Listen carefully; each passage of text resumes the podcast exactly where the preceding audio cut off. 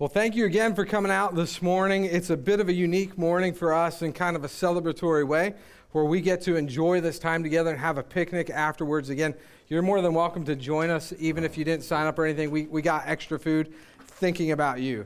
So, um, uh, yeah, we're, we're thrilled to be able to have you here. And uh, this is a little bit different, not just because of the picnic, but because we've got another guy who's going to kind of preach half the sermon as well. And so I want to introduce, many of you might know him, but if you don't, this is Matt Kepke. Um, so maybe say hi to everybody. Hello. Yeah. Um, so, Matt, first of all, kudos to you on having an incredible name. It, I yeah, just- it is. yeah. I, I had a Your lot to do with the selection of that name Did for you? myself. That's too. fascinating. I didn't, but yeah. Um, so, why don't you give us a little bit of an insight on, like, what do you do? What do you do in life? I'm in the Army. Yeah, Okay. So I've been in the Army for uh, quite a few years, 16 plus years. And, uh, And what do you do in the Army? Because that's the cool part. oh, okay, yes. I fly helicopters. Yeah, helicopters. I, it's, it's, and which, which helicopters? The best helicopter, of Which course, is? the Chinook. And that's the, It, uh, yes. I don't even want to say the wrong, like, it's got the two propellers. Is It that, has, um, I- or blades? it has What's- two rotor heads. Okay. has two two rotor heads. It's Rotor considered heads, a tandem sorry. rotor. Yeah. Uh, in other words, both rotors push the air down. It doesn't have the goofy, silly, ridiculous like most helicopters, where one ro- one rotor is turned sideways. It's a waste of power. So it's ridiculous. So the Chinook is it's all power, all thrust. Both rotors. I feel like we've down. pushed you in a direction that you could just keep talking.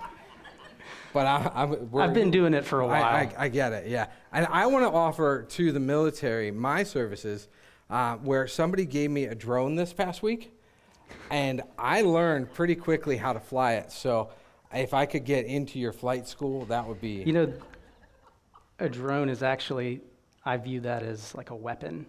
They, they actually use those and they So, I fly mean, them into helicopters. I was pretty good. My kids could not compare to me. So that's that being said. Um, so in all seriousness, we have Matt up here because th- there's really two reasons. Um, and the first is that we as a church have a passion and an obligation for the next generation. Like the kids mean everything to us. And, uh, and so we're going to keep putting them at the front of everything that we do. And so because of that, we're going to keep looking for opportunities to raise up other voices to keep the gospel moving forward. It's not just about us as staff, it's about other people that got gifts. And so every now and then we recognize that giftedness in somebody else and we're like, huh, I, I wonder how that guy would be in this role or this girl would be in this role. And as I got to know Matt um, and saw him get plugged into our church and help out in the, the student ministry, because you're what, junior high? Is that, or I senior did. high? I did. I did the junior high. Yeah. Now I'm actually starting to do the high school. Okay, they, they promoted you. That's good. Um, but saw an opportunity where we're like, you know what? You, you have these gifts.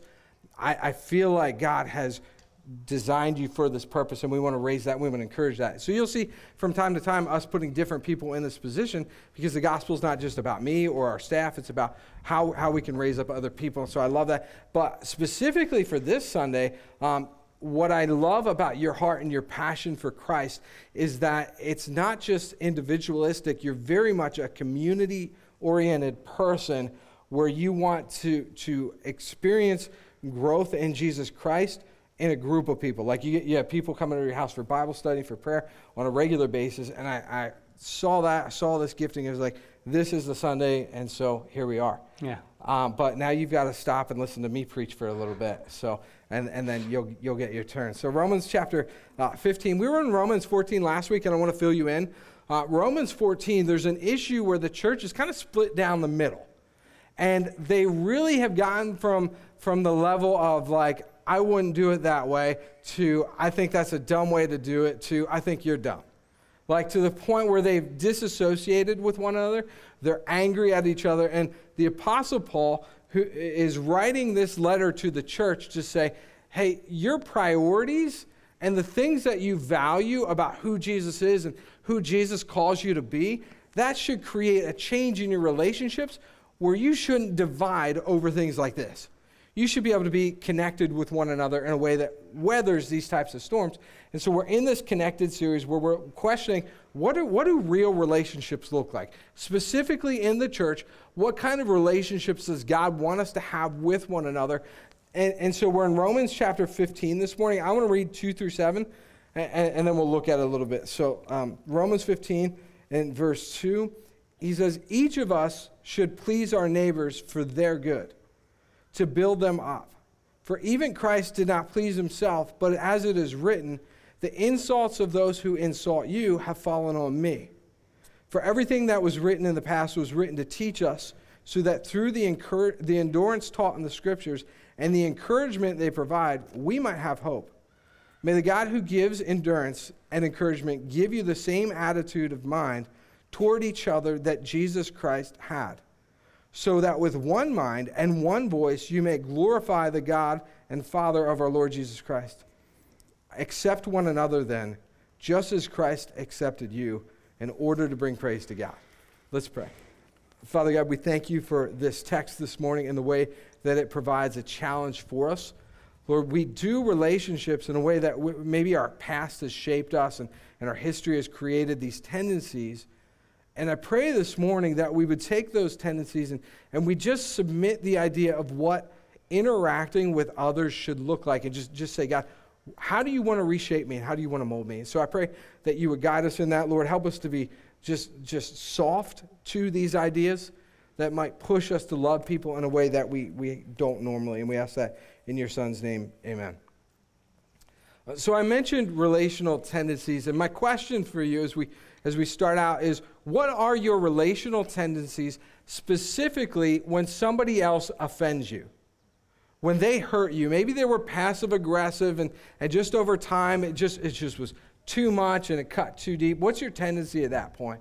Or maybe they were just direct and they just went right at you. What is your tendency in, in that moment? How do you respond? Is it, is it to, to be distanced? Is it to disassociate with them? Or, or maybe you stay close, but you just, just put up a, a wall. W- what is that tactic for you in what is really a motive where, if we're honest, is self preservation. Because what Paul does is he writes, he writes to the church in Rome as if to say, self preservation is not the primary goal of relationships. That this is not about you just not being offended or not being hurt. This is about the gospel compelling us to love people even in the face of their insults and offenses. That we would be a people who are so convinced that God has loved us by giving his son Jesus, that we'd say, I'm going to love you because I have all the love in the world. And so what he's doing is he's reorienting us and reorienting our, our relational tendencies to say that they should be those which are love. And he kind of lays down this, this uh, kind of this, this simple process where we should be people who seek to please others because our attitude is dif- different and as we seek to, to please others with that different attitude, then we'll find that we accept them in a way that they really, really long for, in a way that will produce a hope that, that is really the center and the core of everything that God wants us to do. And it begins with that idea of pleasing. Uh, that word pleasing is, is a word that would imply that you create a relationship with somebody else in which their heart becomes softened towards you. Have you ever been around a person in life who just does things to please you. And all of a sudden, maybe you didn't intend to, but you just find yourself being open and trusting to them. Just yesterday, I had a friend who invited me. I hadn't seen him for, for years, and, and I wasn't sure how that was going to go. And, and he starts being extremely kind and open and welcoming. And within like 25 minutes, I'm just like, I trust you. I love you. You're, this is incredible. I can't believe that it's been so long since we were together. Because what it does is, is it it's pleasing others to create a softness in them, which is exactly what he says Jesus was to us.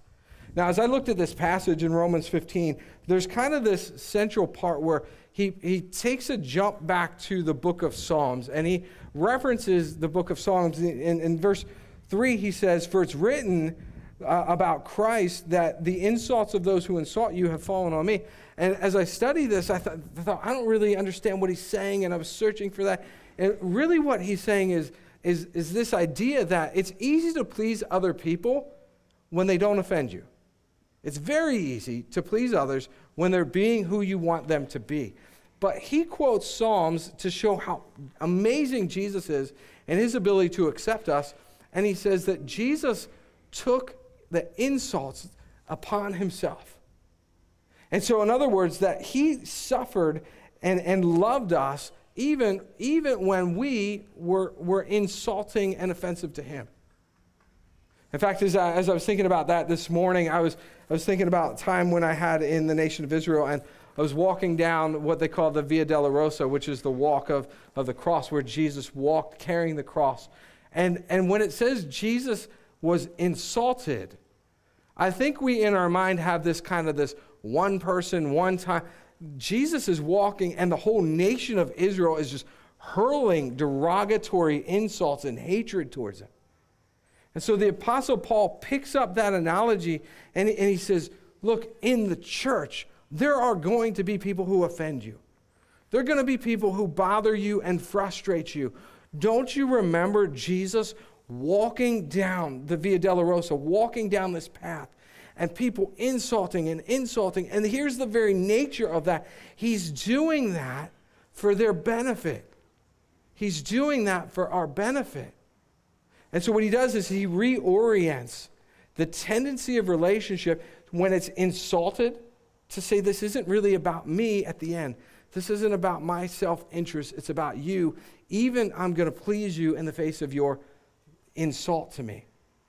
I was thinking about this, um, and I was praying, God, give me this a, a way to represent this, and, and how how we have to be a people who are willing to take kind of the cutting remarks of others. And I'm standing in my kitchen this morning, and, and in front of me is um, this cutting board, and it's a butcher block cutting board that I got when I was 18 years old. And if you look at it, I mean, there are literally, uh, you can verify this, right? There are thousands of, of cuts on this. I'm not, you're fired, okay? there are thousands of cuts on this, and it's, it's just as good as the day I bought it. It works just the same. Now, this type of cutting board, I, I love it because it's an end grain cutting board. And what I mean by that is wood has two grains, or wood has a grain that's running one direction. And if, we were, if this was the grain where it was laying sideways, you'd be cutting across the grain, literally cutting through, and the board wouldn't last nearly along. But uh, this, this cutting board is designed so that you're cutting on the end grain. And so your knife isn't cutting through, it's cutting between the grain. And so these cutting boards literally last for generations, where they see use and use and use, because really, in a sense, uh, the word, the phrase that they use is that it's self healing, that there's a restorative nature to it, that it might, it might get cut, but it behaves as if it wasn't cut. And what Paul is talking about in the book of Romans is that you're going to cut other people, other people are going to cut you, but because of Jesus and his attitude, that we have this sort of, not, not necessarily self healing, but God healing interaction with each other. That I'm okay with you offending me and I'm still going to love you. That's what he means that our attitude should be the same as Jesus Christ, not in theory, not that the idea is we know that Jesus forgave people who insulted him, but that's who Jesus was. And that shouldn't be an, a knowledge that we have, but it should be a reflection in our, in our life. Um, he goes on to talk in, in Romans 13 and verse 15. Uh, I, I want to read this because I, I, think it's so powerful. Um, he says this in verse 13 May the God of hope fill you with all joy and peace as you trust in him, so that you may overflow with hope by the power of the Holy Spirit. That because of who Jesus is, and because of the hope that we have in, in him, it's literally like if you were to take a cup of water and, and you were to stack it kind of pyramid style. So there was one cup at the top and you know 10 cups at the bottom. You could fill the top one and it would just keep overflowing and overflowing and overflowing. Paul says that's the dynamic of what should be taking place interpersonally in your relationships within the church, that you should be so hope oriented that everyone around you grows and, and, and, is encouraged because of the hope that comes from you into their life. Now, what I love about Romans 15, and, and again, why we have Matt with us this morning, is the idea is that this isn't a one person doing this on their own. This is a community based idea. And so, Matt, I want you to share with us some of your passion, your heart from that. I'm sure we'll get some of the military background and experience because that, that's shaped this and really pushed you to say, hey, the, the military does this well. I can learn from that and put it in the church. So I'm going to stop talking. You go. Yeah, I, I like what you said about Jesus, his acceptance of us. and then what that does. The, the thing that, as you're saying that, that I'm thinking about, um, Jesus wasn't compelled to do that. Jesus didn't have to do any of that. And I would say in the military, I have found that I am compelled to do this. Like I am compelled to exist in community. Like you, you don't get the choice You, or the you're option. required. It's, yeah. It's just part of what you do. Um, so I think I think as Christians that actually that actually lends itself real well to us. Like I think that because we we aren't forced into this, I think we can really see this, you know, pop and and do good things. But the army absolutely community is huge. Like it, it's a family. You spend so in Iraq, in Afghanistan, you go to these places. You're there for like a year. There's relatively small area designated that you live in and you know you don't really have a lot of personal space. You sleep in a room um, no bigger than this trailer usually, and there's three of you in there, right? You're kind of on bunks or whatever. And it's, it's not, I'm not telling you this because, oh, this is terrible. No, it's actually, it's kind of fun. It's like a long sleepover, right? But eh, there's, you know, very limited places to eat. So we're sleeping together. We all go eat at the same time. We eat the same food. We eat in the same place uh, together. So this, this concept, like you said, of community is just, for me, it's just Second nature. Duh. Yeah. Like that. That's just that's how things work. That's how you get job done. You you don't really succeed when you're on your own. So, and and really, you know, if you probably already have some concept of way the military works. There's a problem somewhere in the world. There's an issue, and our leaders decide, hey, this this requires or this would be well suited for military action. So we go in there, and we're going to do a mission of some kind. The the mission comes down and the unit leader, which we call the commander, derives and, and analyzes this and says, okay, he publishes something called a commander's intent. And what that is, is it, it like fits on one PowerPoint slide, just to give you some context. It's some information that says this is your mission, here are some key tasks, don't blow up the entire village. You, you know, so there's some limitations in there, and we take that, right? And then we say, okay, let's let's plan this. And what what ends up happening, and what I want you to see is probably the most important aspect of this whole thing, this point that I want to make, is we have to come together to do this. I've never zoomed in with the guy, the you know the ground force or whoever else as a pilot. Like, let's just like do this virtual thing, and, and not, that's fine. There's a time and place for that, and we're doing that now. But we we come together, we meet together, and we sort of like walk through the process. Like we work through the plan, we find little kinks in the plan, like, oh, no, that may not work too well, so let's revise it. And we just, we rehearse, we rehash. Throughout the whole process, yes, the plan gets refined, but you know what really happens is we begin to understand how each other work. We kind of, you know, we joke with each other. Um, at some point, maybe we take a break and we eat some chow, have some water, and, you know, maybe someone talks about some things they've got going on at home. You start to, you start to know these people and you learn a little bit about them, and it breaks down barriers. And so, like Matt said, you begin to trust people. You begin to, and that, the Army knows this.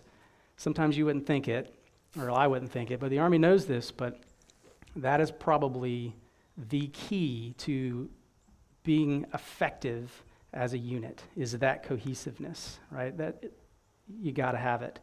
Um, in Acts chapter 2, verse 42, the writer of Acts talks about teaching, eating, partnership, and prayer.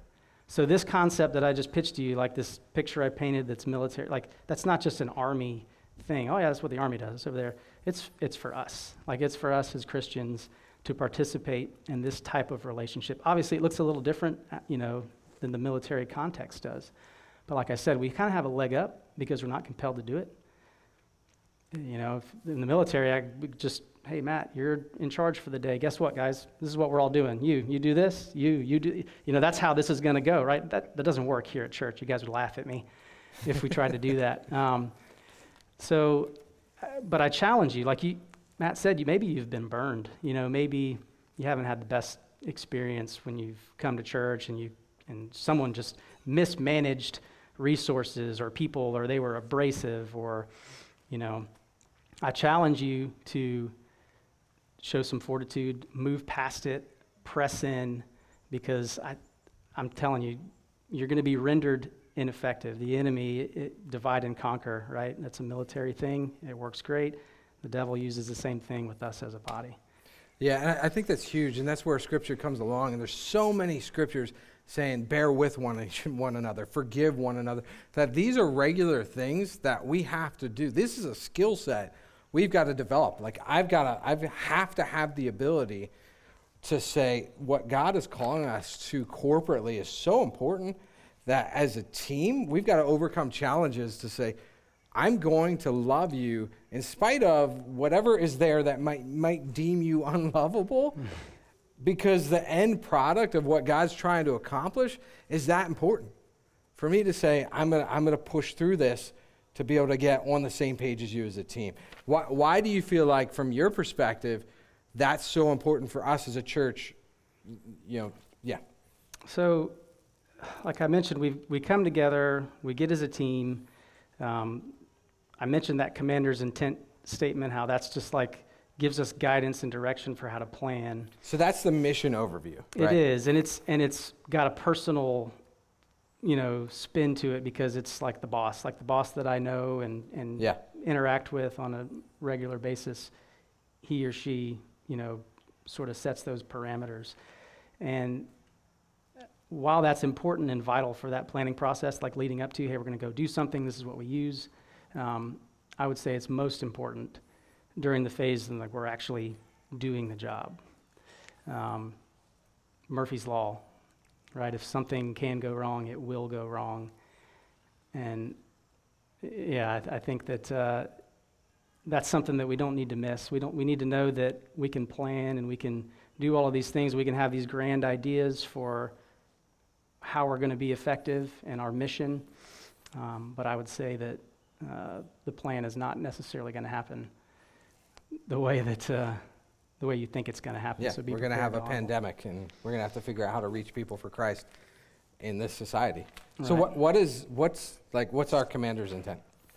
Um, you know, I, I looked through this and I would say the Great Commission would be a good, and there's, there's hints of it even in, in what you read uh, in the beginning here in Romans 15. But like we're called to do good things for, like in, in Romans 15, um, he gives us a so, right? So that with one mind and one voice you may glorify the God and Father of our Lord Jesus Christ. In the Great Commission, go and make disciples, baptizing in the name of the Father and Son and Holy Spirit. So we're supposed to go out, and this ultimately brings glory to God. That's that is your purpose. Like that's that's why God made you. That's why God made you. It's to glorify God. And I think that you've got to do that within the context of the community, within the group, if you really, really want to be effective. Um, can I tell a war story? Is that allowed I in church? I feel like, yeah, go for it. So, most, most of you have heard, and th- this isn't my war story, caveat, this is not my war story at all, because you guys are going to think way too highly of me. I have a few drone stories, but we'll Yeah. save them. but I'm just later. using, using an illustration that I think everybody here is probably familiar with, like the raid on bin Laden's compound, right? It's probably one of the, probably the biggest military operation in the last 20, 30, maybe more. Debatable, but.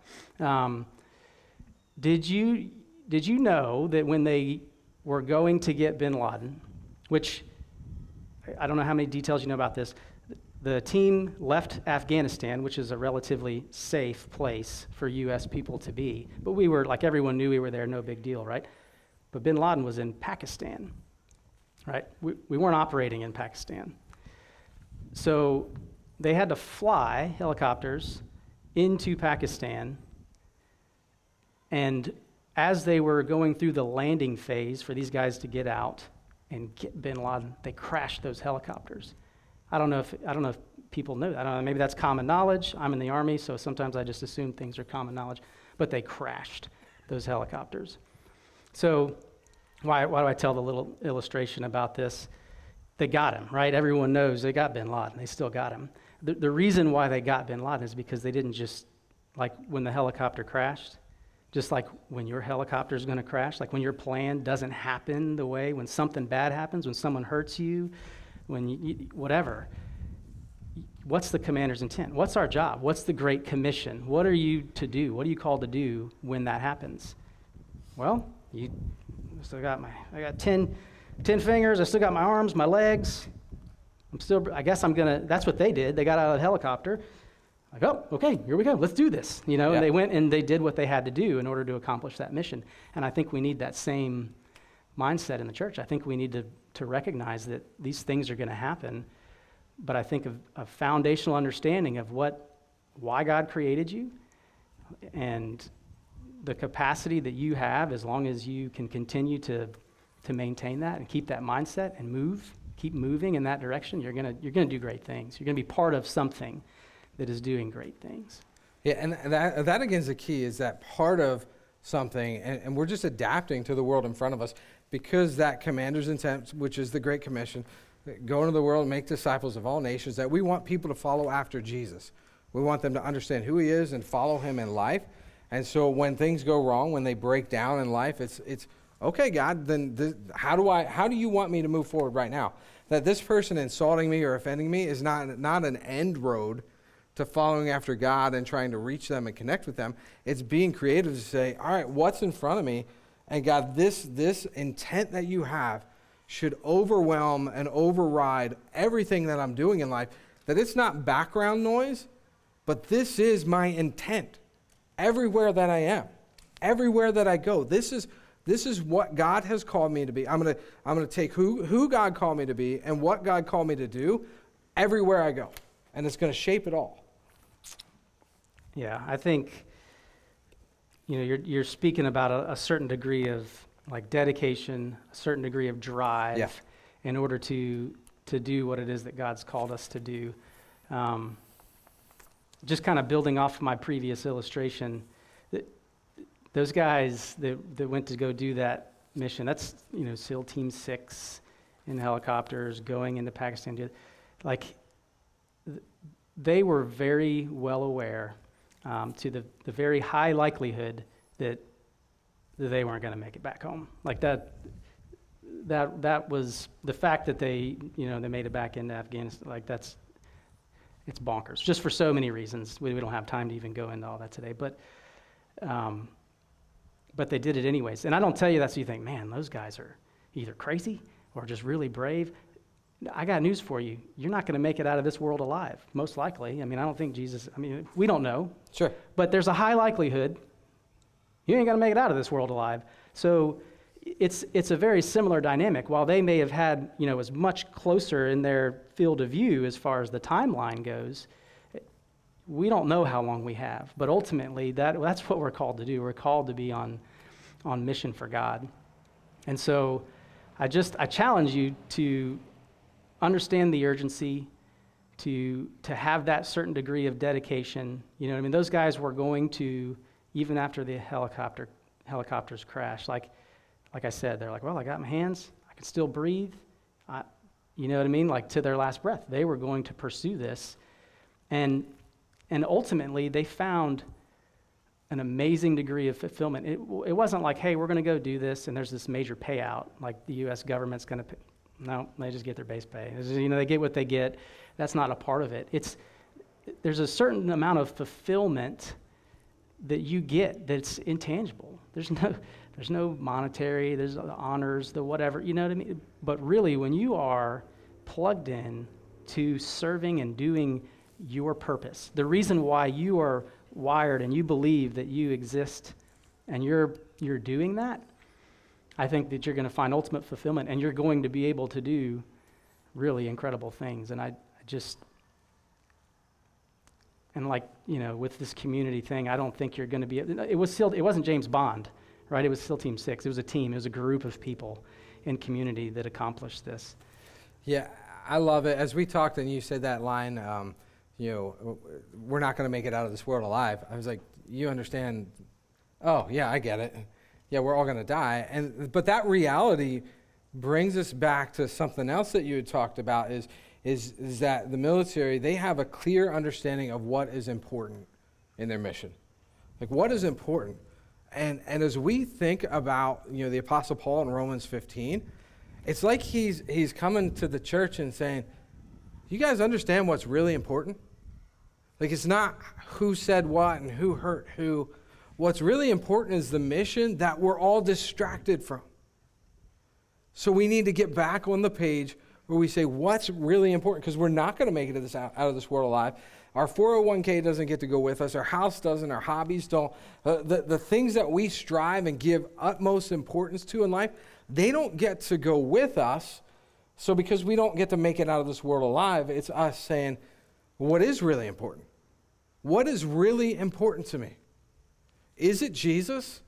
Is it that acceptance that I only find in Him and therefore should be the, the model for how I treat one another, even, even if they insult me or even if they wrong me, to say what He says is what defines and guides my life?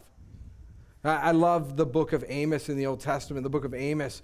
Um, I love it because God tries to get the nation of Israel's attention. So at this point in their history, they're pretty well off financially. They're at a, sp- at a, they're at a place where everybody has everything they want and beyond that.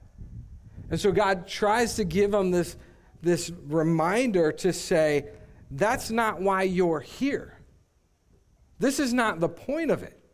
To just get to a point where you have what you want. That's not why you exist. And so to do that, God, God doesn't send a, a, a, prophet in the sense that they normally would uh, expect a prophet. He's, he's not a priest, he doesn't have this lineage. They send this guy Amos, who's, who's a, a fig farmer. Not pig farmer, fig farmer. And, and he's got this message of, you've forgotten what's important. And I, I think relationally speaking, we forget what's important and we let Satan distract us, as, as, Matt was talking about. We let Satan distract us and we think that, that oh, this is important or, or that's important. And, and Paul's message to us would be you know what's really important? That you get really good at loving other people, really good at forgiving them and moving on. Because the gospel compels us to be people of love in the face of insult because that's exactly what Jesus Christ was to us.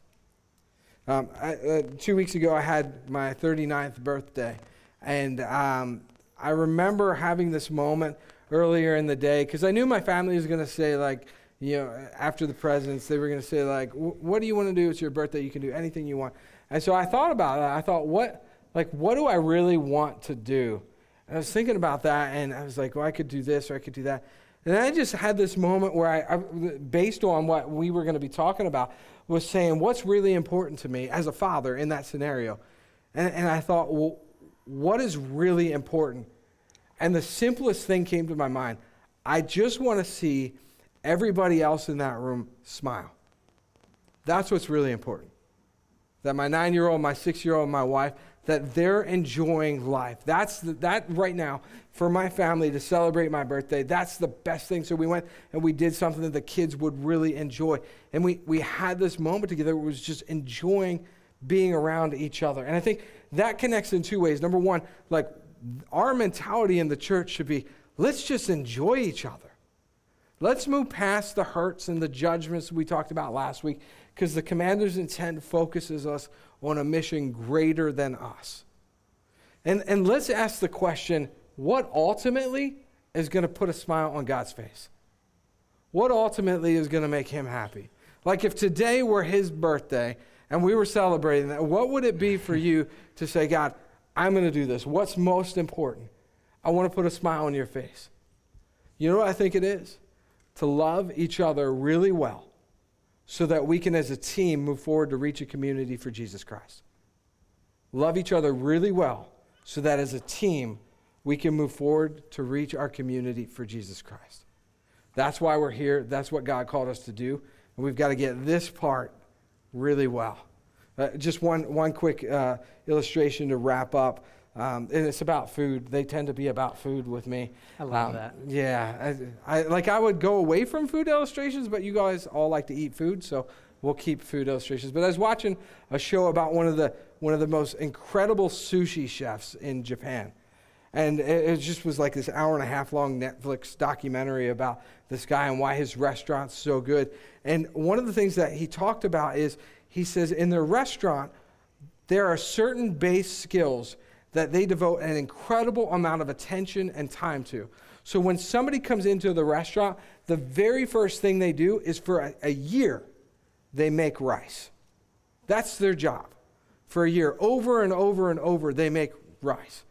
And then the next year, they can, they can move on to sharpening a knife. For a year, that's their task in the restaurant. A whole year dedicated to that. Why? Because that's foundational for what they're going to have to do as they continue to work, work move forward as a restaurant. That's con- as they move up that ladder, that's foundational.